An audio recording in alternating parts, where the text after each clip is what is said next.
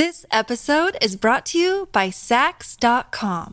At Saks.com, it's easy to find your new vibe. Dive into the Western trend with gold cowboy boots from Staud, or go full 90s throwback with platforms from Prada. You can shop for everything on your agenda, whether it's a breezy Zimmermann dress for a garden party or a bright Chloe blazer for brunch. Find inspiration for your new vibe every day at Saks.com. Another day is here, and you're ready for it. What to wear? Check. Breakfast, lunch, and dinner? Check. Planning for what's next and how to save for it? That's where Bank of America can help. For your financial to-dos, Bank of America has experts ready to help get you closer to your goals. Get started at one of our local financial centers or 24-7 in our mobile banking app. Find a location near you at bankofamerica.com slash talk to us. What would you like the power to do? Mobile banking requires downloading the app and is only available for select devices. Message and data rates may apply. Bank of America and a member FDIC. Hi everyone, Connor here. If you don't know already, we have launched Intelligence Squared Premium. For bonus content, early access listens, and exclusive extras, just head to iq2premium.supercast.com or see the link in the episode description. And if you're an Apple Podcast person, hit subscribe for the bonus extras from your podcasts app too. Thanks again for all your support.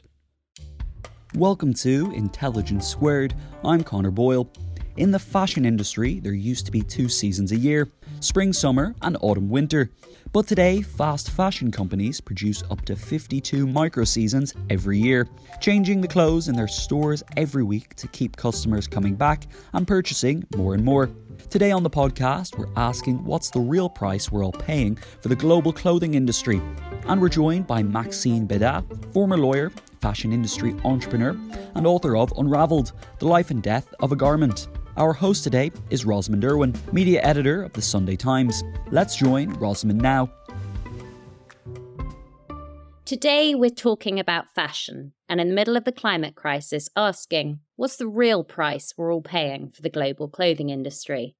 It's estimated that the business of fashion contributes to around 10% of all global emissions. Couple that with worker exploitation and poor labour practices, and those impulse buys we pick up on a whim start to feel a little less like a feel good bargain. Maxine Bedat is looking to change that. A former lawyer, she later moved on to become an entrepreneur in the fashion industry, which has led her to advocate for much needed change in the sector. She's the founder of the New Standard Institute, a not for profit dedicated to exposing greenwashing and malpractice in fashion. She's written a book about it all, Unraveled The Life and Death of a Garment, and she joins me to talk about it today. Welcome to Intelligence Squared, Maxine. Thank you so much for having me. The first question I wanted to ask is we hear a lot about the problems, probably not enough, but we do hear quite a lot about the problems of the global fashion industry. But somehow we sort of squish it out of our mind when we are in the shops and buying clothes. How do you make people care about these issues? Yeah, so I think that, you know, in the past decade, in the same way that you saw kind of maybe in the previous decade, more people interested knowing about uh, where their food come from, we're seeing the same thing in the fashion industry.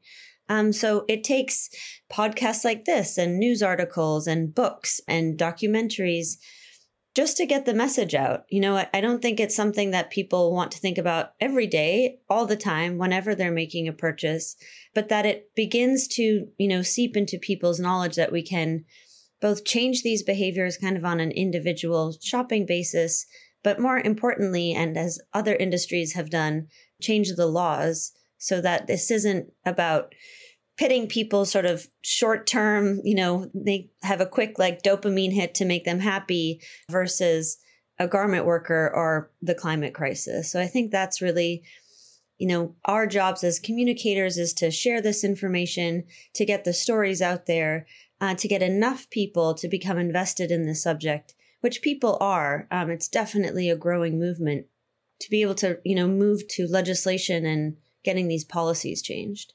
And you mentioned the food industry as a comparison. People often talk about how detached we are from what we eat. Are we even more detached from the processes involved in making what we wear? Oh, yes, absolutely.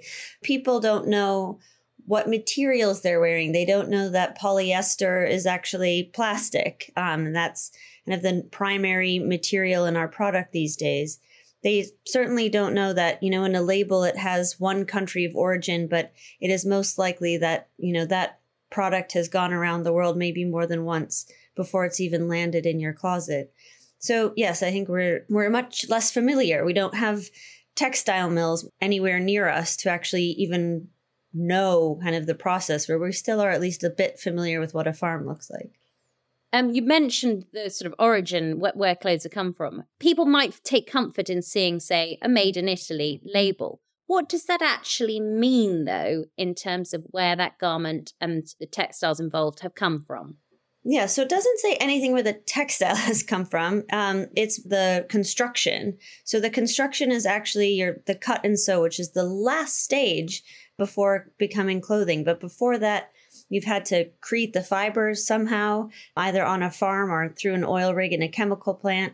You've had to spin, weave, knit, dye that fiber in to become a fabric.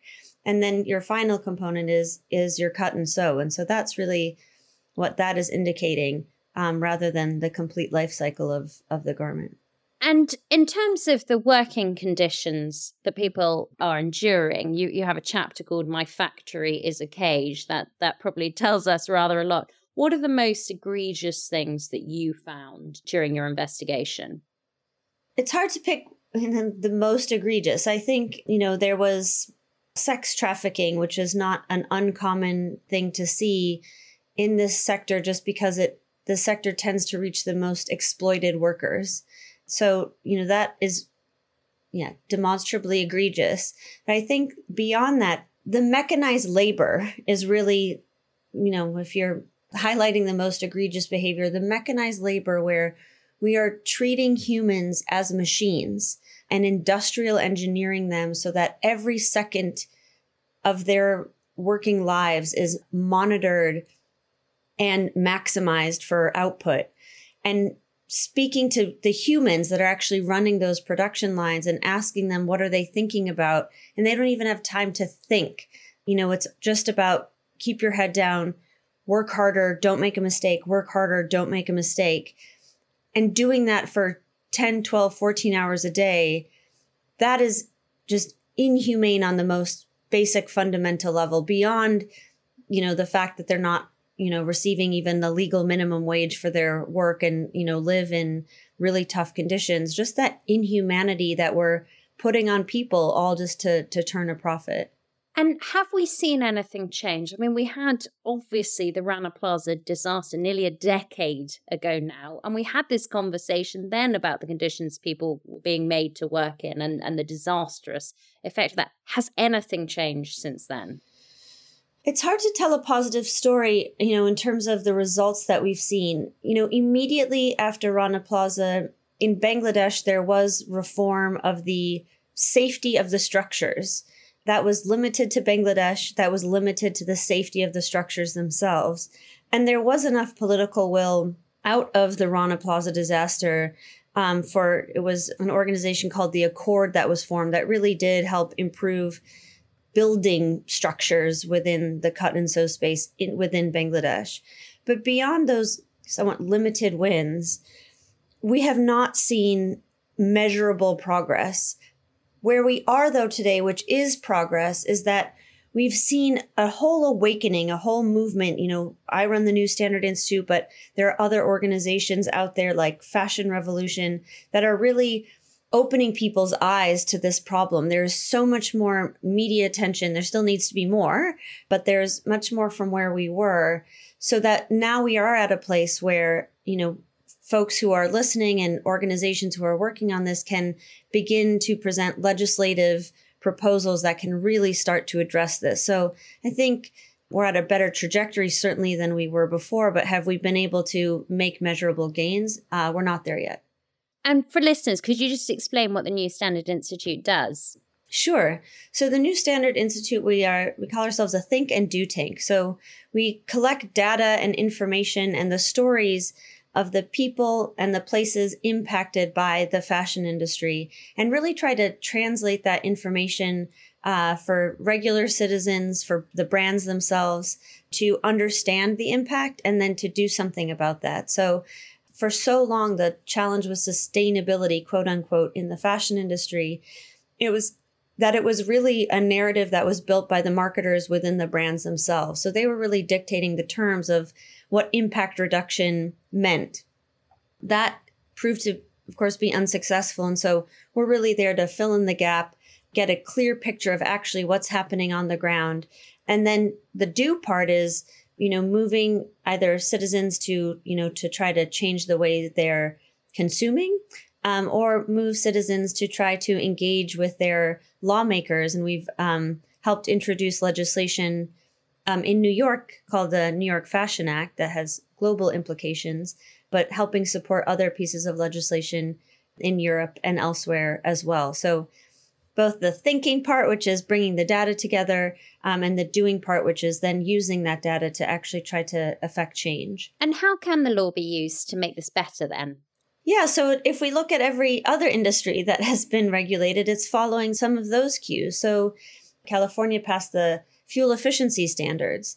And so what that was was essentially saying if you want to sell in our large market, you as a car company have to produce your car in a certain way and have to have certain outcomes. I think that's a very similar kind of approach that we've taken with the New York Fashion Act is if you want to sell in New York as a company, you know, this is these are the, the requirements for doing so. And that's how you get to kind of the fundamentals of what is the company doing about the climate crisis? What is that company doing about their contribution to chemical management within the supply chain? What is that company doing with regard to the workers who are actually producing their garments? And in your book, you follow a pair of jeans, and you say that jeans once represent this sort of ideal of democracy and equality, but actually it's sort of frayed beyond anything to the point of distaste. Um, what do you mean by that? What, and, and why did you choose to focus on the pair of jeans as a way of telling this story? Because a pair of jeans, it's such a product that we all engage with, right? You know, almost everybody has a pair of jeans. On any given day, I'm most likely wearing jeans. It cuts across, you know, globally, we're all wearing them, cuts across socioeconomic status. And as you pointed out in that sentence in the book, it was once seen as this very American product that represented freedom around the world. And really had a like a very strong positive meaning. And now it's kind of so ubiquitous there's no association at all. It's just kind of the background in our lives. And i think also with that the story of jeans both ties us back to history. You know with the story of jeans we tell the story of cotton and the global role that cotton has played. And certainly within that um, have to embark on the um, impact of the institution of slavery. And then through today with globalization, how um, pair of jeans used to predominantly be made in the United States, and now the the largest producer of denim is in Bangladesh. So it really traces globalization at the same time. So it tells us the story of our past, our present, and hopefully our future as well. You focus um, for one one bit on on Levi's, and you point out they essentially no longer make anything. They're sort of a marketing brand now. And in the 1960s, you know that your pair of jeans would likely have been made in the USA. That obviously is not true now. How did that process go about changing over those 60 years? And how severe is that change? It's a huge change, right? So we went from brands actually came out of the factory floor. They were the way to, out of the factories, they wanted to highlight the strengths of the skills coming out of that factory. And that's where the brand originated from in the apparel space. And we've moved from that world where the brand was producing the garment to today where the brand isn't producing anything at all. That's a fundamental change of what that company actually is or what the fashion industry actually is. They've gone from producers to, as you mentioned, marketers designers, but really, you know, just matching the product for the market, not actually trying to, you know, be focused on any quality or any kind of things in the weeds within the factory itself. And obviously, that's also sort of brought about a movement of labor from developed countries, partly, uh, to developing countries, and the movement of all of those jobs. What impact has that had in the US, for example? It's had a major impact. Um, you know, this is something that we're now contending with and, and trying to understand better. But in areas, you know, and this is not to poo poo globalization, it's the way in which we chose to do globalization. I think that has proven to be problematic. So, as those jobs, as those manufacturing jobs left the United States, there were pockets of communities that, you know, didn't have opportunities for employment. Um, and that, you know, there's been surveys and research that, you know, have shown kind of those communities that have felt abandoned or been abandoned in, in different ways are the ones that are more likely to kind of vote for more extremist politicians. So it's had an enormous impact an unintended impact in the United States. So yes, we got cheaper products, um, but we got a changed political environment, um, and we had people that were really, you know, struggling out of it. Of course, there were jobs then to be gained overseas, which is of, you know, of a benefit there. But I think we didn't do kind of planning and industrial policy that we could have done to mitigate the downside of, you know, moving these jobs overseas. So I think we could have made it less exploitative for the the places where um, the jobs went and we could have been a bit more thoughtful on the front end on if we are you know choosing to go down this path what other opportunities and you know what other jobs and education uh, could the communities that you know lost those jobs have? And with regards to that how do we improve labor rights globally? Yeah so a few things one is that we chose, and it was the same, you know, some of the same companies who lobbied against having, including labor and environmental standards in trade deals. Um, so it's not this inevitability, right, that we have this globalized world where it's this race to the bottom and, you know, brands try to find the cheapest places and kind of pit one country against each other to who has the lowest, you know, environmental standards and the lowest labor standards, we could have, we can, could, and can make it a prerequisite for trade. So that's, I think, one kind of areas within trade deals. But barring short of that, we can, you know, start incorporating it into our national and state laws. You know, if you want to sell into our jurisdiction, these are our prerequisites and our requirements. So there are ways to do it. We didn't start out that way. But I think we're seeing now within the EU, within the United States, and elsewhere, kind of creative legislative means in which we can start building these things into the system and, and improving things so it's a race to the top rather than this race to the bottom that we currently find ourselves. From business, we hear a lot about social responsibility now. How much is that just talk rather than reality? Yeah, so I I always want to believe um, in in this talk, and I think you know I never try to apply intention to it, but I look at the broader context in which these you know promises are being made, and we still exist in you know a profit maximizing economy. Um, that's still where rewards are given in you know the stock market, and until that changes you know, we're, we should expect that those promises are not going to be the top priority. Um, and so you begin to see, you know, within industry, you know, if you have these quiet conversations, they'll say, oh, you know, we've signed up for science based targets, the big climate target. But then they will admit, well, that's really an aspiration for us. It's more kind of directional. And so I think that's why legislation is critical because it will help advance and prioritize for companies kind of what they have to do. So it's not a, well, we're going to put money to this if we can kind of build a case that it improves our bottom line. No, we're going to fund this because this is the requirement to do business in this jurisdiction. And I think that's the direction that we're really going to need to go. And companies that are well on their way, you know, will benefit in that environment and, you know, so should see it as a good thing as well. One of the companies you do mention in the book is Amazon, obviously the sort of retail behemoth, online retail behemoth, and um, the working conditions in the US uh, for its staff. What did you find out there? I mean, it, there's a woman you you quote whose life seems almost impossible to manage working there in terms of childcare, and very very tough and exhausting work. Yeah, well, I think, you know, what I found in speaking to people that are working within these Amazon facilities in the US is in terms of that mechanized labor that I was speaking about with the garment workers, it's very similar. Their every second is monitored and maximized. So it's a very similar kind of speaking to them about the pressures of their day.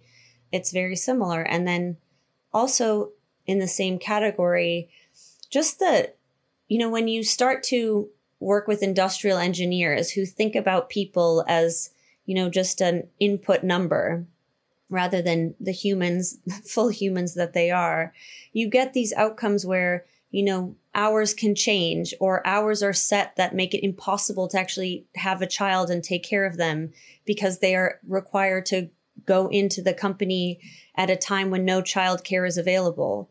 And, you know, and, and very kind of basic things like this where, it just, you know, for this one woman that you were mentioning in the book, it just doesn't compute. Like she literally, there is no solution for her. Um, it's not just that it's difficult and stressful. There was literally nothing that she could, where she could take her child. And so I, I think it's, you know, we tend to think about these things as kind of, you know, global north and global south problems, but how we are structuring things, the lives of the of the people are contending with some of the similar issues as we begin to only think about people as their the output that they can have. And then with those jobs and also many of the other jobs you mention in the book, there is this threat of automation. So they're not only jobs that are, you know, the conditions are pretty horrific at times, but then you've also got the threat that those jobs might go away. What what do you think there in terms of automation and the fashion industry and the garment industry? Yeah, so it was interesting to speak to the textile factory owners and the garment factory owners. It's not like there's one machine that's going to come and, you know, completely take away all of the jobs at once. It was more that over time they expected different steps to be, you know, taken over by either more efficiency or that that could be replaced by a machine. I think previously kind of the automation has been seen as now, yes, one robot will come in and like do all the things, and that doesn't seem to be the case.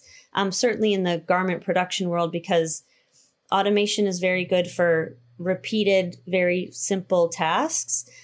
And there's, you know, if you put in a waistband into your jeans, you have to curve around, um, which is not something an algorithm can pick up so easily. So I think it's a more kind of insidious rather than this kind of one day or one machine that's going to magically take all the jobs away. I don't want to say magically, that's not the right word, obviously. But, you know, I, I think it's more that, yes, there is this constant kind of little by little, the jobs will be taken over by machines. And I think we have to really think about that and think about kind of what are the jobs of the future? How do we make those both jobs and then have them be good jobs. And I think my hope for the book is can we move to that conversation? So I'm not saying I have the answer, um, but we need to be instead of you know discussing whether automation is going to happen or not. Is it a good thing or is it not a good thing? You know, globalization is it good or bad? These things are happening.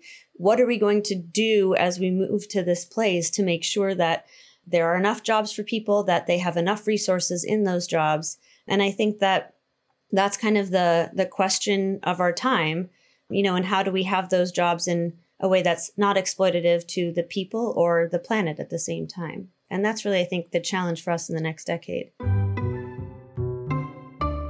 Just a reminder you can support Intelligence Squared and get even closer to the world's most brilliant minds by signing up for Intelligence Squared Premium. Head to iq2premium.supercast.com or see the link in the description to get started. And Apple folks, we've got you covered too. Hit subscribe for some bonus extras on your podcast app. Thanks for all your support. This episode is brought to you by Saks.com. At Saks.com, it's easy to find your new vibe. Dive into the Western trend with gold cowboy boots from Staud, or go full 90s throwback with platforms from Prada. You can shop for everything on your agenda, whether it's a breezy Zimmermann dress for a garden party or a bright Chloe blazer for brunch. Find inspiration for your new vibe every day at Saks.com. When you need mealtime inspiration, it's worth shopping Kroger, where you'll find over 30,000 mouthwatering choices that excite your inner foodie. And no matter what tasty choice you make, you'll enjoy our everyday low prices, plus extra ways to save, like digital coupons worth over $600 each week. You can also save up to $1 off per gallon at the pump with fuel points. More savings and more inspiring flavors make shopping Kroger worth it every time. Kroger, fresh for everyone. Fuel restrictions apply. We could explore more the environmental impact of fast fashion. Um, everything from sort of fertilizers and pesticides to the disposal and waste element is set out in your book. Um, it is shocking how little clothing gets recycled, isn't it? Yeah, it doesn't essentially. And I think, you know, I don't know who said it, but there's no away, right? There when we throw something away, it, it's going to a place or even when we give it away and we think it's going to one place, it all ends up in a landfill or being burned. Um, so yeah, very little, very, very, very little of it is being recycled into a new garment.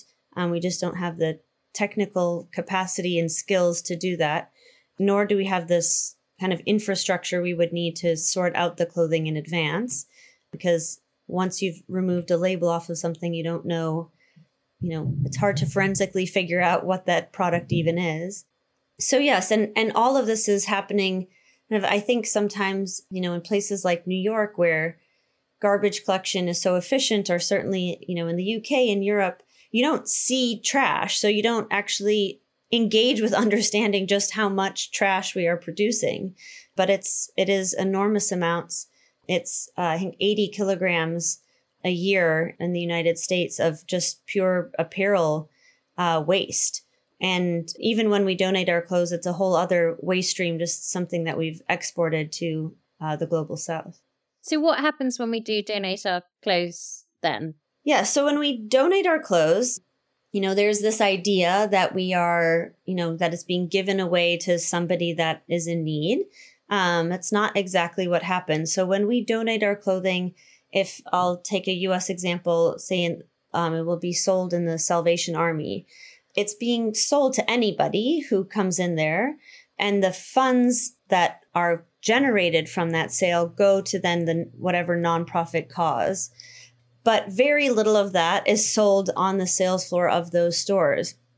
Something like only 6% of the clothing that is coming in actually makes its way into a you know shopper's cart and they're actually buying it.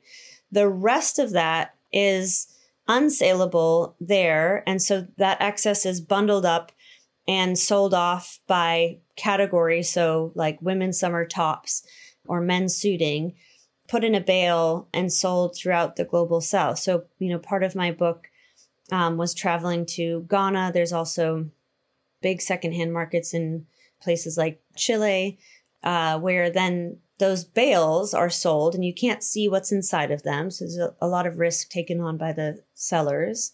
Um, and there's attempts to then sell the product there.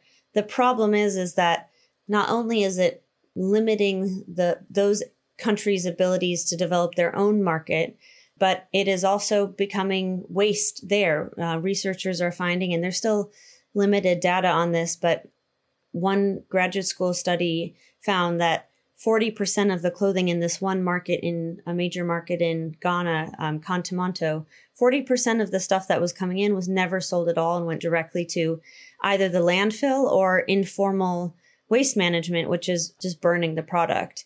So we're we're really exporting our excesses to regions of the world that have less capacity than we do to handle this stuff, um, and all while we think we're donating and doing something great. And why is so little of it fit to be sold in this country or in, in, in the US or wherever? We just have so much of it, right? You know, uh, there's over a hundred billion new units of clothing sold every year. Um, it's become, you know, in order to have those sorts of volumes, you know, companies are building business models purely around disposability. So it's not a quality product, it's hyper trendy. And so it's something that looks good from afar, but once you see it up close, it's not something you really want to be wearing very often. So we just have too much clothing and there isn't, you know, it's a, it's enough clothing every year for every man, woman, and child on the planet to have a whole brand new wardrobe. The planet and its people can't handle it, don't want this stuff. And so that's why we're having trouble finding, you know, ultimate buyers for these things. And how did writing this book change the way you shop? It really, you know, crystallized, you know, for me through the writing, through the travel, just how many resources, environmental, human, and otherwise, go into every product that we purchase. And so, you know, that was very much made real to me in the story of this book. And so that's not something you can unsee. So I think about that, you know, if I am making a purchase.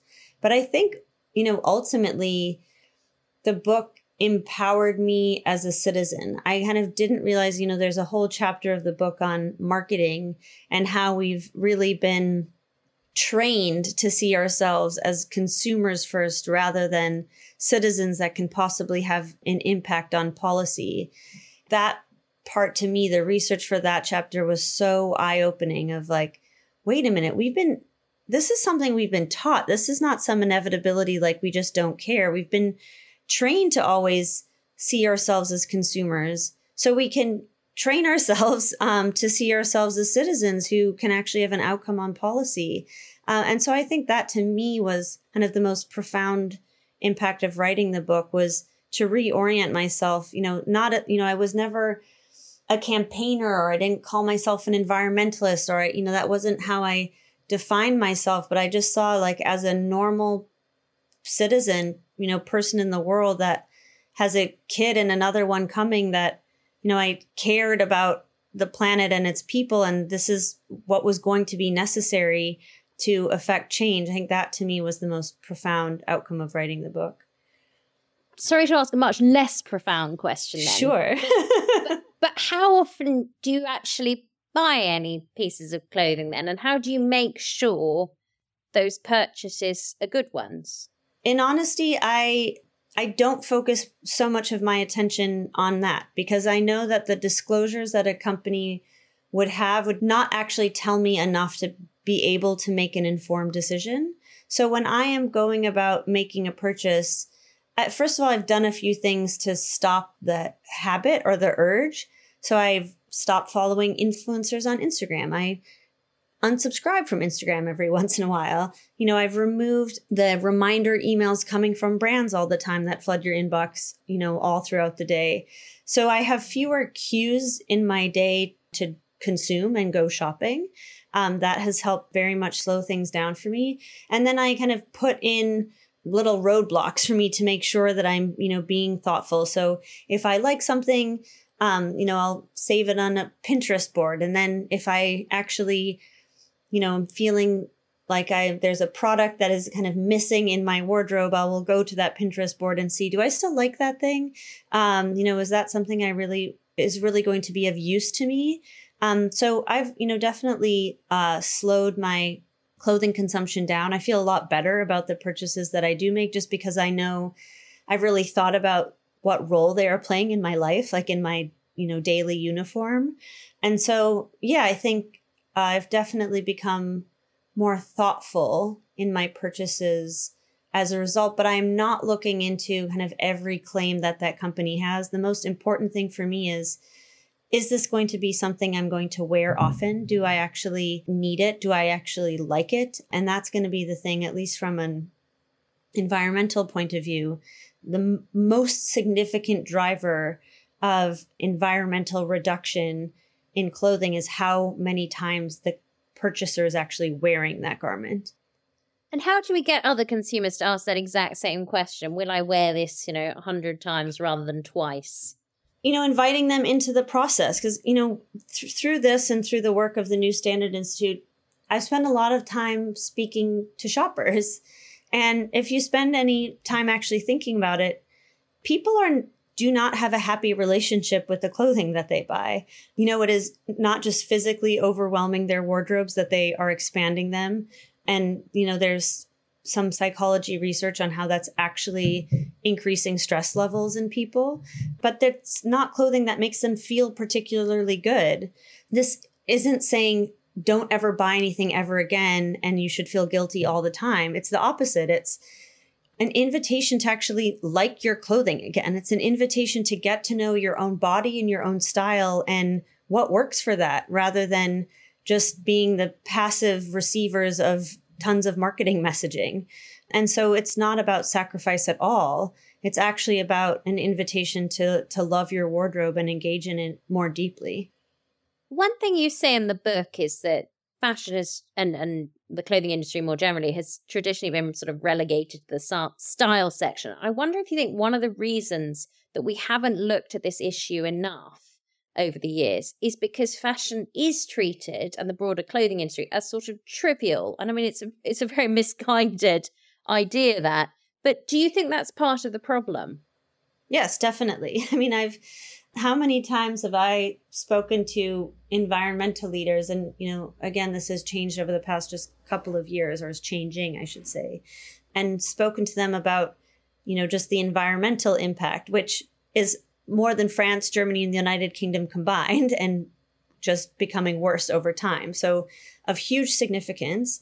And an environmental leader will be like, oh, that's sweet. You should meet my wife. She, you know, she loves clothing. Which is if the wife carried the purse strings and the influence, like sure, that's fine, but that is, you know, not not likely the case in those circumstances.